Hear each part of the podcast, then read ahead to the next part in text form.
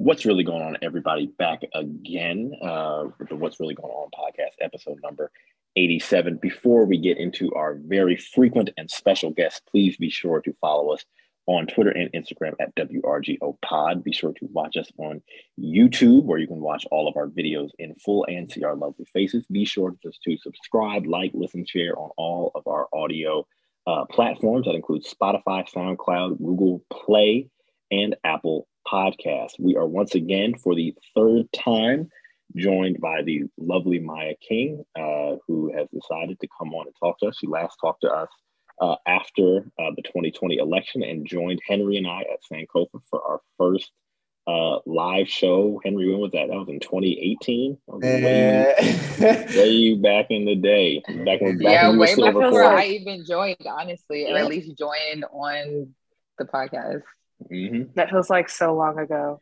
Yeah. Wow. You're a friend of the show, man. Yes. That was back when Henry and I were recording on iPhones. No, we were virtual before it was trendy. That's it. Yes, okay. There it is. Let them know, McKinney. So Maya, first off, before we get into our questions for you, how are you? It's been a while since our listeners have heard from you. Yes, I'm so glad to be back. Thank you for having me, as always. I am doing well, adjusting to a new move and a new coverage area, covering the South and living in Atlanta. It's been lovely and busy and crazy, but rewarding nonetheless. And excited to talk about all that with you guys. Yeah, so I guess I love you, but I gotta keep the same energy. Go back home. We full. I know, right? No, I got here and saw everyone who was down here already. I met like so many old friends coming out the woodwork who lived here. And then seeing even more people coming in. And I'm starting to be like, Atlanta is full. It took me 6 weeks to find a place that was reasonably priced. So yeah, no, I join you in that. Or at least I sympathize with that feeling, because Atlanta is full. Yes, sir. Yeah, so I guess to begin, Maya, for our listeners who don't know, you are a Florida native. So I guess what makes covering politics in the South so fascinating, I would say, especially when considering kind of the geographic and cultural changes that Henry just mentioned? What kind of makes covering the region exciting in politics right now? Yeah, well, I think that the South is the forefront of some of the biggest and most exciting stories to tell in politics. Of course, Georgia becoming the center of the political universe. Uh-oh, did I go out? That's my mama calling. You're okay. You're still here. All right. Okay. She'll go to voicemail. But sorry about that. Okay. I think Georgia in particular, like I said, is one of the most interesting political stories to tell right now, just because you have so many different dynamics at the forefront. I mean, today in Washington with the January 6th committee having yet another hearing. Here in Georgia, Brad Raffensperger, the Secretary of State, is sort of at the forefront of that story. Former President Trump, really pressured him to be at one of the people who overturned the 2020 election in the state. And then you also have, this big issue of abortion. Georgia has a heartbeat bill kind of held up in federal court right now. Yeah. Guns is another huge issue, and race. Stacey Abrams, if she does win in November, would be the first Black woman to win governorship in American history. There's a lot that I can talk about, I think, for hours, and why the South is so important. But I think a lot of people who have said it even better than me have made this point that essentially what happens in the South, I think, has implications for what happens in the rest of the country. And I agree with them in saying that. I've observed it already in my coverage. You got, I want to rebut up to so much, but I'm gonna try to ease it all in here. You spoke about how important Georgia's race is, especially right now we have two Black people running for Senate. What's your outlook on this race being in this is historical, and then we have two Black people on both sides? I don't personally know Herschel outside of him being a football legend, so it was very interesting to see that he's kind of advanced this far. But nonetheless, what's your outlook here? How do you feel about that? Yeah, well, most people don't know Herschel outside of him being a football star. That's part of what has made him so popular already. It's what helped him win the primary so easily. I believe he cleared the field by like 60 points in May. This race is interesting because, as you point out, Henry, we have two Black men on the ticket. So regardless of what happens, there will be a Black man from Georgia representing the state in the most powerful chamber in the country, in the world, really. But they're two totally different candidates. I mean, could not be any more different. In Warnock, you have this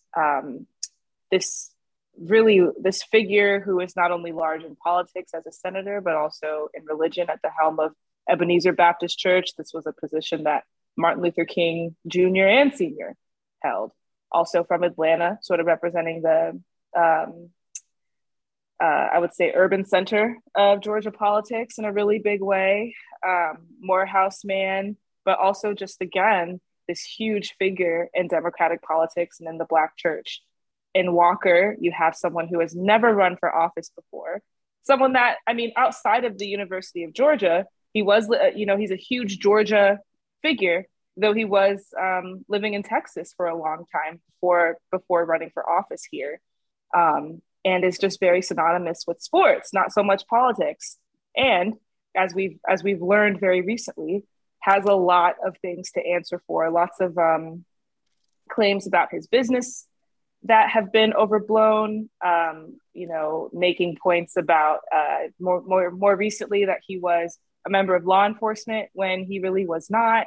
Of course, there are the allegations of domestic violence that he has addressed, and but nonetheless, continue to come up. And today and on Tuesday, the news that he has met a couple of children that he did not talk about before. Despite you also wrote about. Yeah.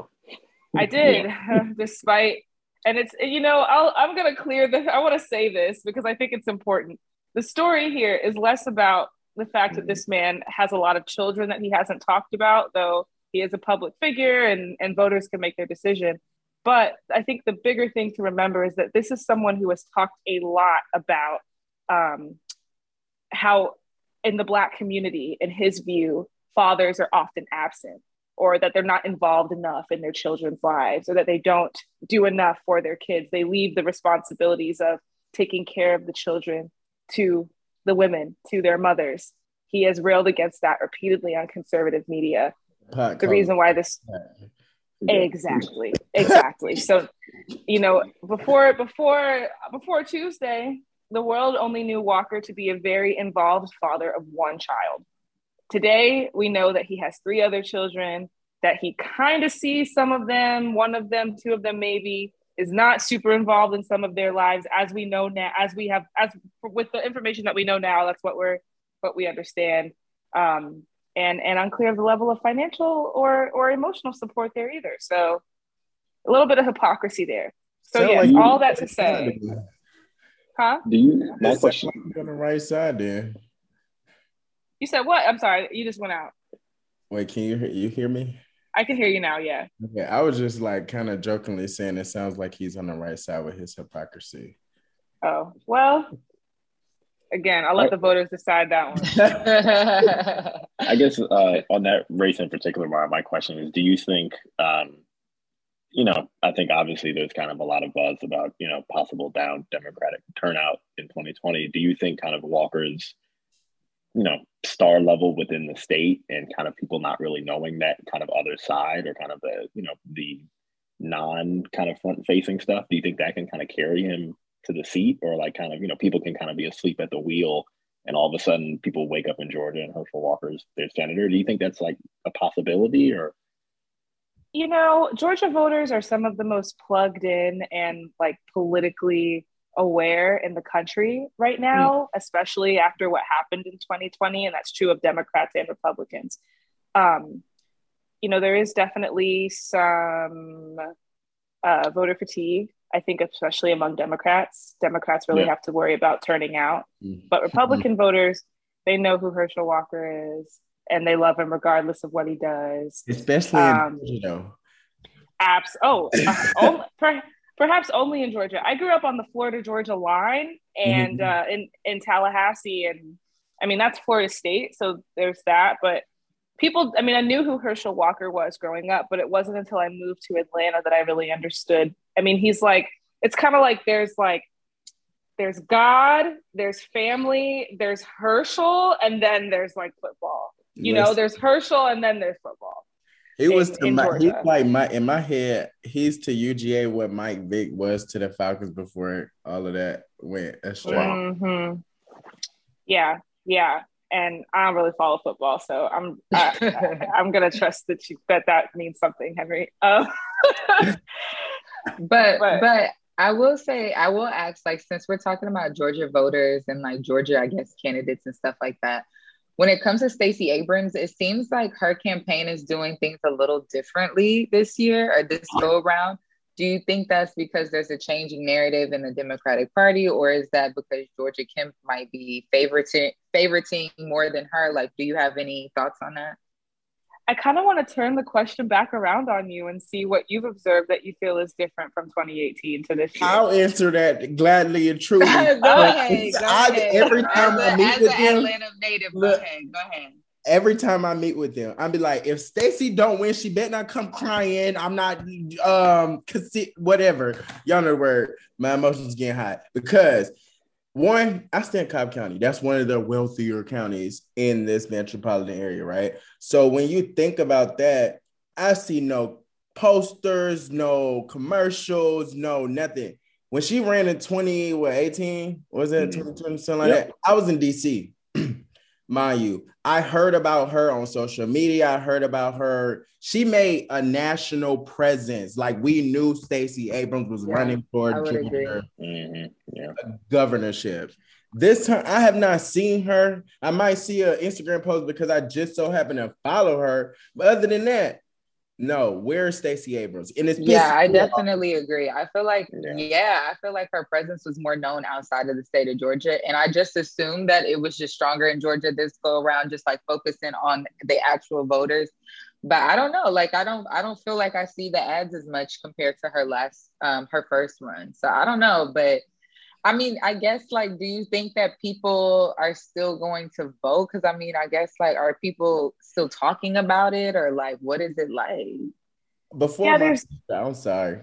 I think that, for me, that's why I'm so, like, passionate about it. Or, like, because in my head, I'm thinking she's operating off the basis that she has this bandwidth of people who are ready to go to the bat for her and ready. But Maya, you just said it. We're fatigued. We're tired. We're tired of voting and not getting results. We're tired of voting and not seeing any type of, you know what I'm saying, change. So you think that she should fall back then? No, what I'm saying is I think she's operating off this big momentum that she's gained previously. And she feels like she still has that, like, same momentum, and she can kind of just, put my name on the ballot, I'm here. So she's comfortable? You think she's comfortable? Yes, I very much think that. Now, Maya, tell me the real, because I'm emotional now.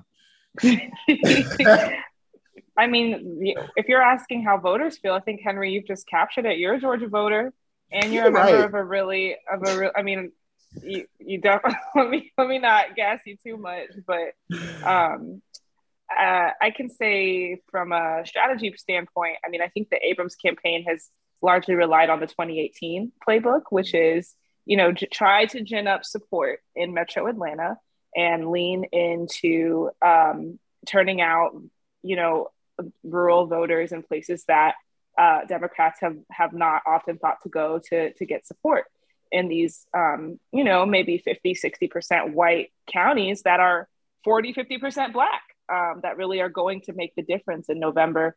But as Henry has very passionately pointed out, voters need a reason to turn out. And I think that really the last year has been really hard, and especially on the voters that Stacey Abrams needs, right? Like young voters, Black women. These are all groups that have really been hard hit by the pandemic, groups that will be hard hit by policy with the potential of Roe v. Wade being overturned soon. Student loan debt isn't really going anywhere. the economy being what it is, prices are still high. These are like not even issues that a governor alone can fix. But Republicans in their messaging have repeatedly railed against Democrats by saying this is their fault. And I won't even put this all on Republicans, actually, because the truth is, and I think this is what's resonating with a lot of voters, especially in a place like Georgia where people really fancy themselves. And I think it's true as sort of very unique or just like far enough away from Washington that they don't really have to think about that stuff. Is, you know, Democrats currently have control of the White House, of the House of Representatives, and of the Senate, and all these issues are still compounding and still like directly impacting them. So there, I think, is this feeling, I think that goes into this idea of voter fatigue, again, among these key groups, Black voters, young voters, swing voters, that Democrats didn't really do what they said they were going to do. And whether or not that impacts Abrams, I don't know. I think the same is true of Warnock. Those two are running kind of different campaigns.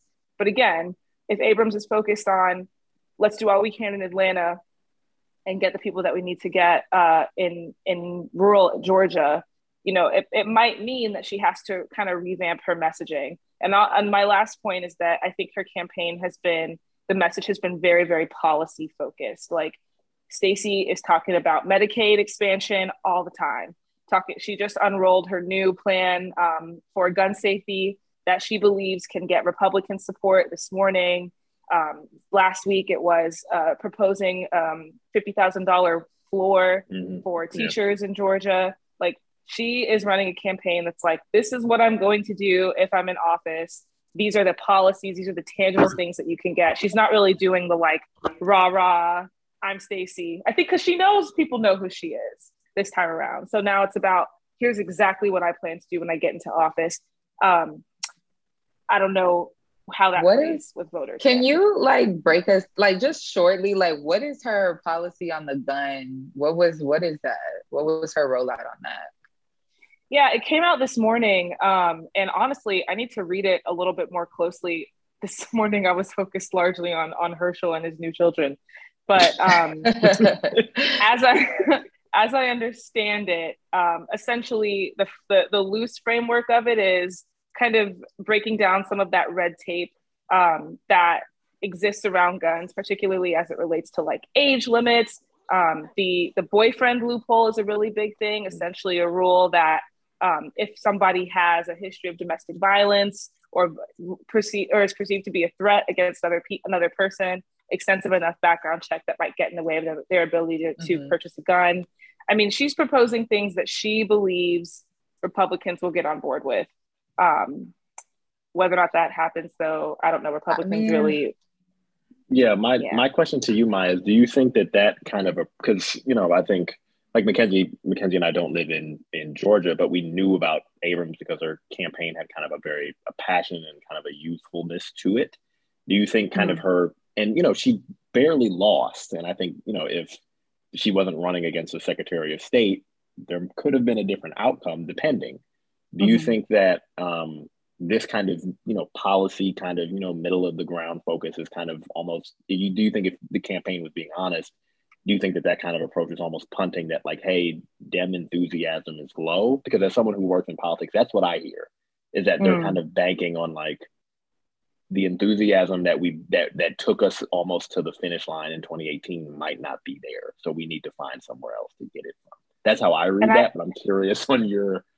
Yeah, I think that's a smart read, and I don't know if that's how the campaign would view it. Though I'm a reporter. I get spin all day because campaigns are always scared that someone will come up.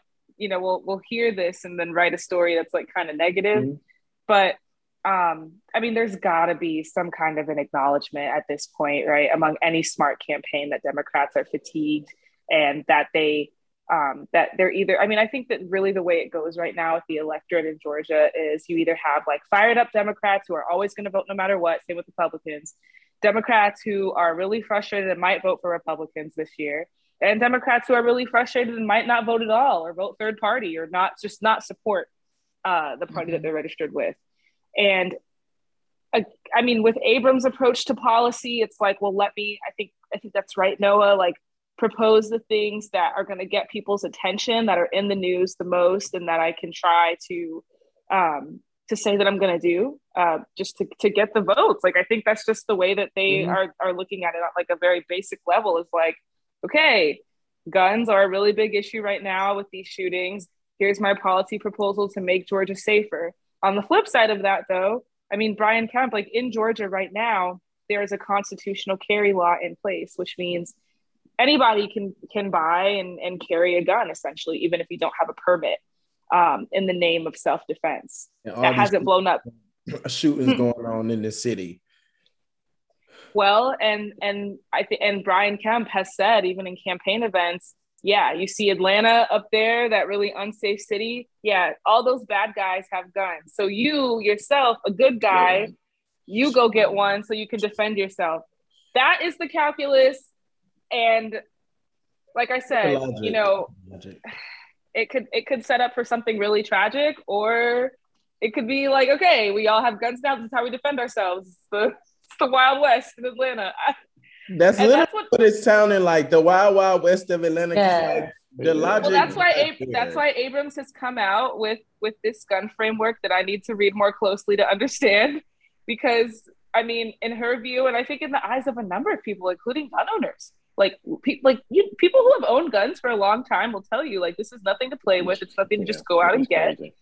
Yeah, like, you know, people who are pro Second Amendment, but not necessarily pro mass shooting, will tell you, like, there's a middle ground to be had here. And polling bears that out. Even national polling in Texas, even polling has shown that the vast majority of gun owners are not really in favor of like automatic weapons and open carry and one's ability, if they have a history of domestic violence or mental illness, being able to purchase guns, or a 17 or 18-year-old being able to purchase guns. There's also the age limit question. And all this is happening in Georgia as DC senators try to hammer out some kind of a gun framework, and the question swirling around that being whether or not it actually, you know, does anything in the end to stop these mass shootings from happening. Yeah, go ahead, Mackenzie. Yeah, I guess I just brought it up because I wanted to know, because honestly, like, I mean, I'm not in Georgia, and I know, like, I don't know how much teachers make, and I'm sure it's really low, but I just also feel like, is her strategy with the $50,000, like, is the bar really that low? Like, that's really not. I can answer that question. The average household. Well, I mean, I can answer the question. That's what I'm telling you. The average household salary in Georgia is $55,000. Minimum wage is still $7.25. I mean, I understand that. I'm just saying that, like, the strategy of still saying, like, yeah, that's a win. I still feel like, I don't know, I feel like Democrats are still playing it very safe. And that's also, I feel like personally, that kind of plays into voter fatigue, because it's kind of like, we're going to like during the pandemic, people are going to stand in line for like, to might get something that's still then rent is still going up. You still get the paycheck and you're still going to come up short. It's just like, still, I feel like, yes, that is great. I understand that minimum wage is low, but it's still like overall, I just hope that if she is playing that, and if she does get into office, it's still a push like that. They should still be making more. And it's not just like, that's the ceiling for teachers, because I still feel like that's still low, like in general. Well, and you also have to think about like the demographics of like even this conversation, right? We're all Black, college educated, making above minimum wage. I am assuming under the age of 30. Like, these are the voters that Democrats absolutely need to turn out. And we're sitting here talking about the issues at hand and what would get us to turn out or not. And we're thinking about things way differently than the folks who make laws, who are predominantly white and like over the age of 70 and have been doing their jobs for, you know, since our parents were our age. As long as we've been born. Yeah, or much longer. And I think there's that generational disconnect that also does not get talked about enough, which plays into a class disconnect as well, which is way bigger than the race disconnect that kind of dominates political conversation right now.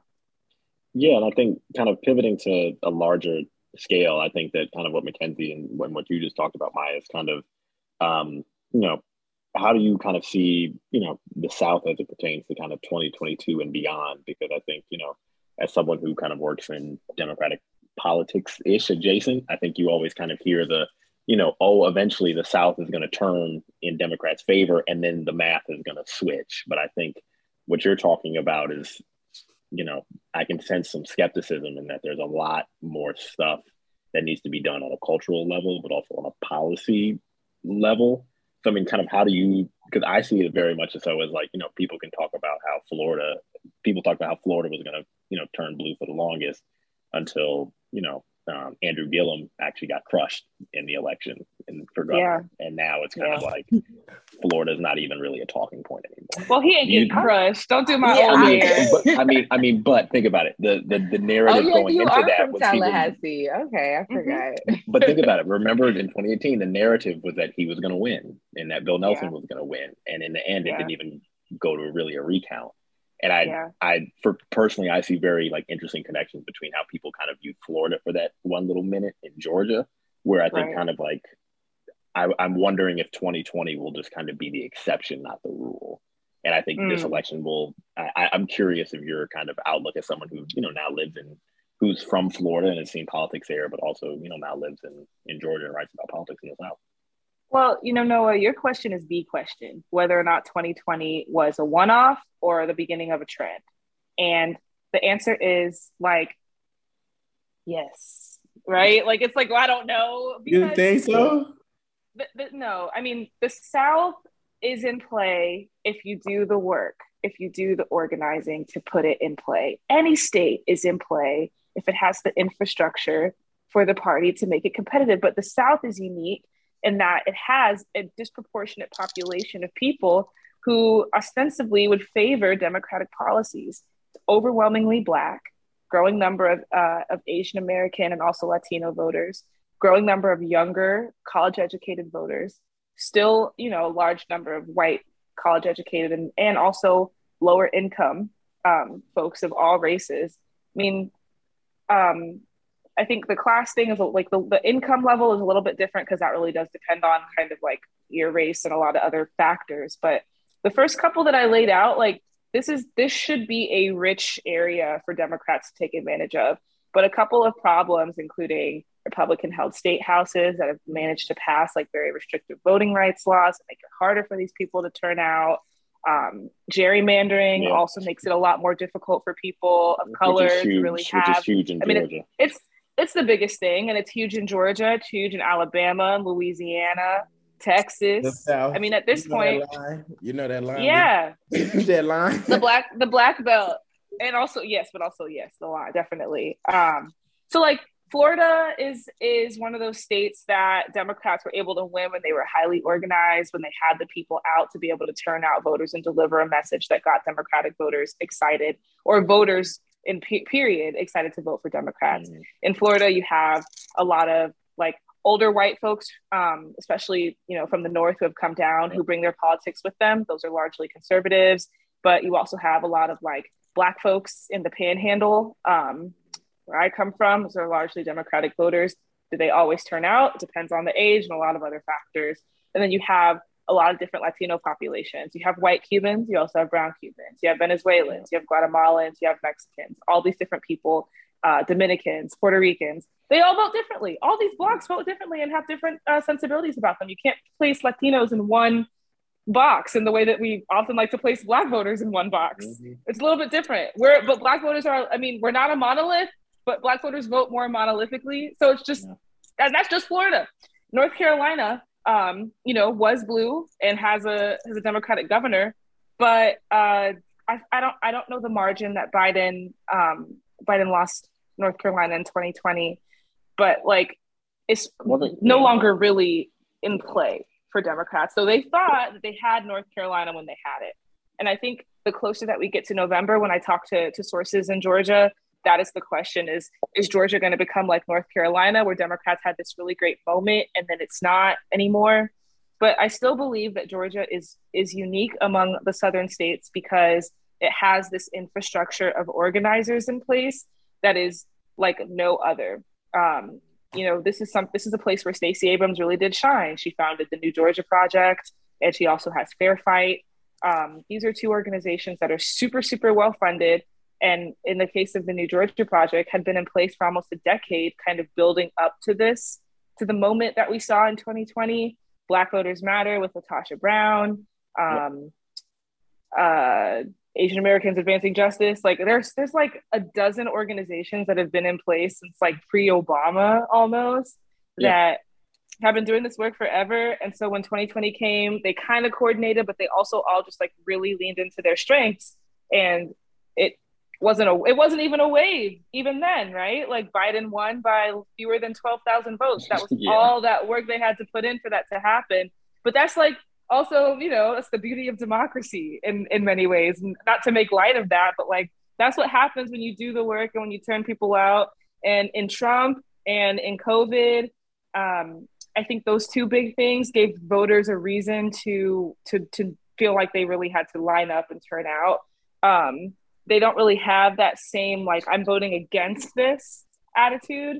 And then Democrats have not really given them something strong to vote for. That Obama 08 and 12 energy that we saw was outshined by anti-Trump energy in 2020. It's not materializing in one direction or the other. But Republicans is not giving what it's supposed to give. It's not given what it was supposed to have gave, but for Republicans, it's like, you know, it's something to get mad at, especially for the Republicans who were like, Trump makes me really uncomfortable, and voted for Biden, you know, in 2020, and now have really latched on to the party message of he hasn't done anything, and also he's like really old and doesn't seem to like. I want to be sensitive about this. I'm not trying to say that they think he's senile. I think they think that they just want something new, and that he's like kind of slow moving on a lot of this stuff that they wanted to not see happen. Well, Maya, before I kick it to someone else for questions, that's also what we say. But that's also why I brought up Stacey Abrams though, because I'm just like, I feel like there's just also, I feel like I'm seeing a pattern in Democratic leaders is just like playing it too safe. And then once you get there, you're playing it even safer. So it's kind of like, for me, that would be pulling out voter fatigue, because it's just like, you're already playing it safe. And there's really no hope that you're there. I have no hope because you don't push it further when you get into office. So like that promise that they might have like, oh, just vote for me in. And then when I get there, I'll do more. But it's like, we've seen in the past that you guys don't do more. So I'm kind of over it at this point. Yeah. Well, I guess this would be a good way to transition, since you softly mentioned Trump, because the national conversation right now is like folks don't like the special committee investigation into the January 6th, like riot on the Capitol. How do you think like that story is being perceived in the South, especially given Trump's like influence here, meaning Georgia and the people he's like kind of forced to run or, you know, supported or whatever. How do you feel about that? Yeah, I was just in South Carolina for the last week covering a congressional race there, and was assigned a story to talk to more people about how they felt about this after the first night. And the takeaway that I get, and it's my colleagues have written about it since then, is that this hasn't really, so I think that the idea here was to lay out what the committee found, and really like the findings of this of the January 6th committee are pretty compelling, regardless of what side you're on this. But I think what they also meant to do was sort of change minds among those folks who might have said, I don't know what happened that day really. Like I don't who might have wanted to see it for Trump. Just try to push a pro lowercase d democracy message. But I think ultimately what it did was just push people further into their silos. Like for Democratic voters and folks who saw what happened on January 6th and were really disturbed by that and felt like the president was in the wrong and felt like that was an attack on like democratic establishments and put people's lives in danger. All of that was just bared out even more for them. Like watching this has only further proved that point. And for the folks who believe that the riots on the Capitol were overblown, that Democrats are seeking to sensationalize this whole thing, that folks, you know, were angry and have the right to protest. Like, all of that also seems pretty true to them watching the attack. But as a journalist, I'm always going to be biased towards democracy. And I don't think I put myself in trouble by saying that, like, to be very clear-eyed about what happened that day as an attack in Iraq on, or a real, like, something that really did put democracy in danger. It's, you know, I mean, it is Democrats that are obviously, like, making that message the clearest. They have the overwhelming majority on the January 6th committee, but I mean, that is what happened. It's just unfortunate that the way that it's been presented and the way that things have gone down, the way that even the former president has characterized the whole committee and the day has made a lot of people feel like that's not the case. I wonder though, are people still even paying attention to this? Like, I just feel like so many other things, like the general public, I mean, like, are people still having an opinion on this? Are people still wanting them to be held accountable? Like, is there still, like, that charge for them to be held accountable? I know I want them to be held accountable, but I have not been paying attention to, like, the press briefings or anything of that, honestly. And I'm just curious to, like, what the general public's thought is on holding these people accountable still. I think it depends on the definition of accountability. Like, you know, some of the folks who stormed the Capitol are in DC jail right now. Mm-hmm. And you have, but then that even has been politicized and mischaracterized through some bad faith actors who have said that these are political prisoners and people who are being held in these terrible, awful conditions in the DC jail that they somehow did not pay attention to before. I mean, it is true. The conditions in jail are terrible, but we should care about that regardless of who's in there. I mean, I think that voters or just folks who are watching this, you know, might not necessarily understand what could take place from here, whether this really sets up an opportunity for Trump to be like, what's the word I'm looking for? Excuse me. To face the consequences in any meaningful way after this, which is probably not going to happen. I think that makes it all the more confusing and pushes people further into their corners. But before I kick it to Mackenzie for the last question, I have, like, a personal question that I'm sure Mackenzie and Henry will be interested in. Of course, Biden is not, you know, in the Oval Office himself. He also has a vice president named Kamala Harris, who's played, to me, a very fascinating role. You know, since the administration began, I think some parts of it, you know, kind of questioning her work have been a little bit unfair, and sometimes she kind of focused on foreign policy. But where do you kind of see her role in the administration and kind of her career looking forward? Because I would say that, you know, my betting, if I was a betting person, I would say that Biden is one term, and I think that makes her kind of political future very interesting and very uncertain. But I'm curious on kind of your outlook on it. I mean, I think that, I don't know. Like, y'all heard what William said. They said, I want to say, a black woman, because she only mind her business, not nobody else's. Hello, and I don't. But I'll say this: it's a couple of things. But first, a lot of people have been, like, very disappointed in the vice president, saying that she hasn't done a lot. But I want us to remember that the office of the vice president literally is just to be there if the president dies. Like that's really, like, what it, I mean, you obviously have a portfolio, which she does have, and we can talk about that, because she got like all the most unpopular policies too in that portfolio, right? Voting rights, immigration, a lot of foreign affairs stuff, which is, like, a lot of stuff popular. That's like, that's like, she doesn't. This is a, like, she's an attorney. Anyway, and the vice president, like, in the past has like never really been, like, the super forward facing, does a lot kind of figure. Harris is a former senator, so she understands how a lot of this stuff works in the upper levels of power. But, like, this is her first time, like, kind of on this level of things. But there are a number of different scenarios Biden and those who his spokespeople have repeatedly said that he will run for a second term. Mm-hmm. That is no question.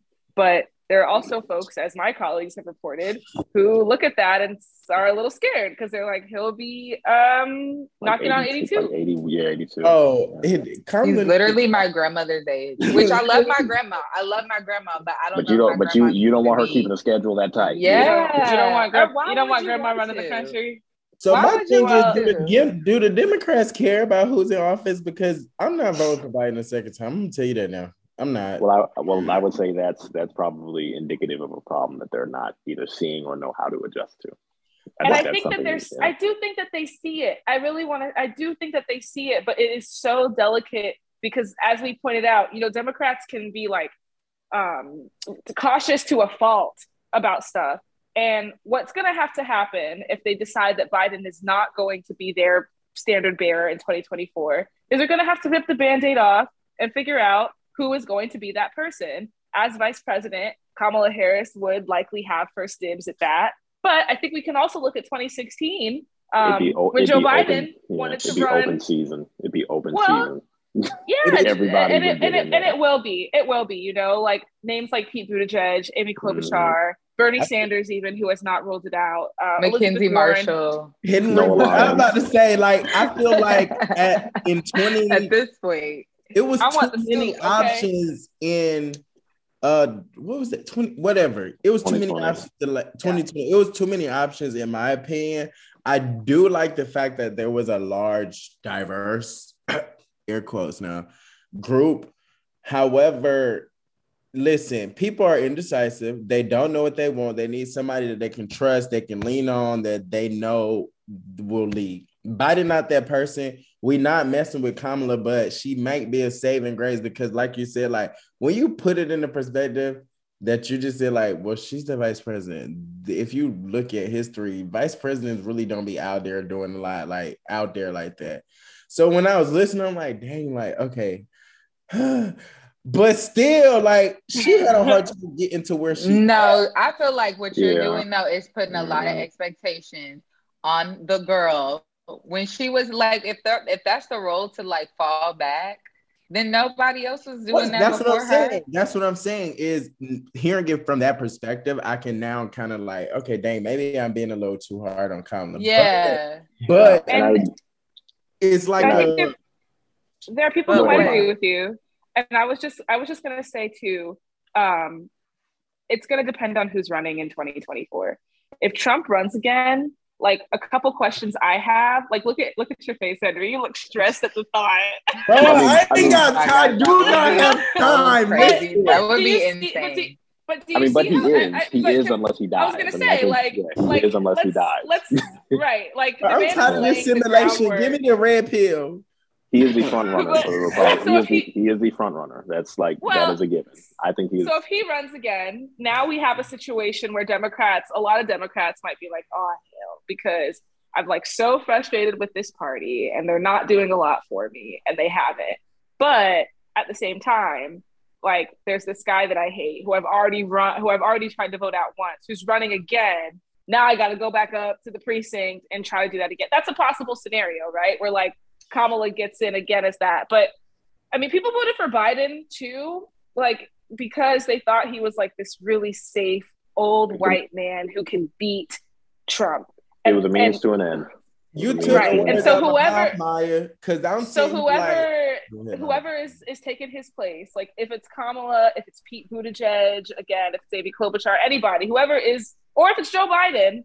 They're gonna have to be able to make. Henry look just as stressed at Joe. I'm stressed watching your face, man. Whoever it is going to have to be able to make that very clear argument, which Biden was successful at doing, but he had help because COVID was raging. Trump wasn't doing anything about that. You know, like really, it's crazy when you look back on 2020 because the environment, the conditions were just right for Democrats to be able to win, and I kind of hope that's not the case in 2024. Another pandemic, like, you know, economic turmoil, people sick and dying and like, you know, just needing a lifeline and looking for hope in someone that can give us that. Like, I would like to get back to the baseline of like, okay, there are a lot of things that I don't like and a lot of things that are going not the way I want. Here's someone who offers the best decision. Like, I'm tired of voting to save my life. And I think a lot of people share that, especially for, this is like my second election ever. Voting it, like being over the age of 18. That's literally when you get annoyed. Yeah, and I think, before we wrap, I think it's interesting because I think, to your point, Maya, like that you kind of said earlier that like there's an age problem. And I think that, I think Democrats are probably going to meet the rubber of the road of like, they just, you know, when stuff is going bad and if people who are our age, all in their, you know, mid late 20s are all feeling a certain type of way, I don't think they have a good, I don't think they have good messengers to talk to us, and the messengers who they do have, they don't really amplify or give a good platform to. So I think it's just kind of like, they're only compounding issues of like, people like us feel a very different way than the people in power, but they have no one to communicate to those people. Like, they don't have anyone to communicate to me on issues. They don't, especially I think, which is going to really be important, they don't have anyone to communicate to Mackenzie on the very kind of like narrow things that Black women face and kind of how Roe v. Wade and that stuff impacts Mackenzie more so, and you more so than anyone else. Or I'll say this real quick. A big problem. I'll add just very quickly, they do, but they might not actually be communicating to the people that they think they're communicating to, or they hire someone what they really need are like, you know, working low income, non-college educated Black voters. And they hire hotshots like Mackenzie and I from DC and Atlanta to go in and communicate with them. Or I won't bring Mackenzie. No, but Maya, y'all. No, but that's fair. That is fair, though. Like, and we're not. Mackenzie would turn it around. You tripping? Or like, you know, I mean, Mackenzie, you might be able to speak to this. Like, you might be able to say, okay, look, this is where I come from, and I know that I look crazy coming and talking to you, but I'm trying to keep it real with you. Or you know, I might be able to do the same thing, but that takes so much work. Like, and I don't even know if I'm capable. I mean, I come in as this big national reporter sometimes and talk to people, and they're like, okay, you might look like me, but are you really going to do my story justice? Yeah. And I'm like, you know what? That's a good question. Yeah. I don't know. And I think that's part of it. So many nails today for me.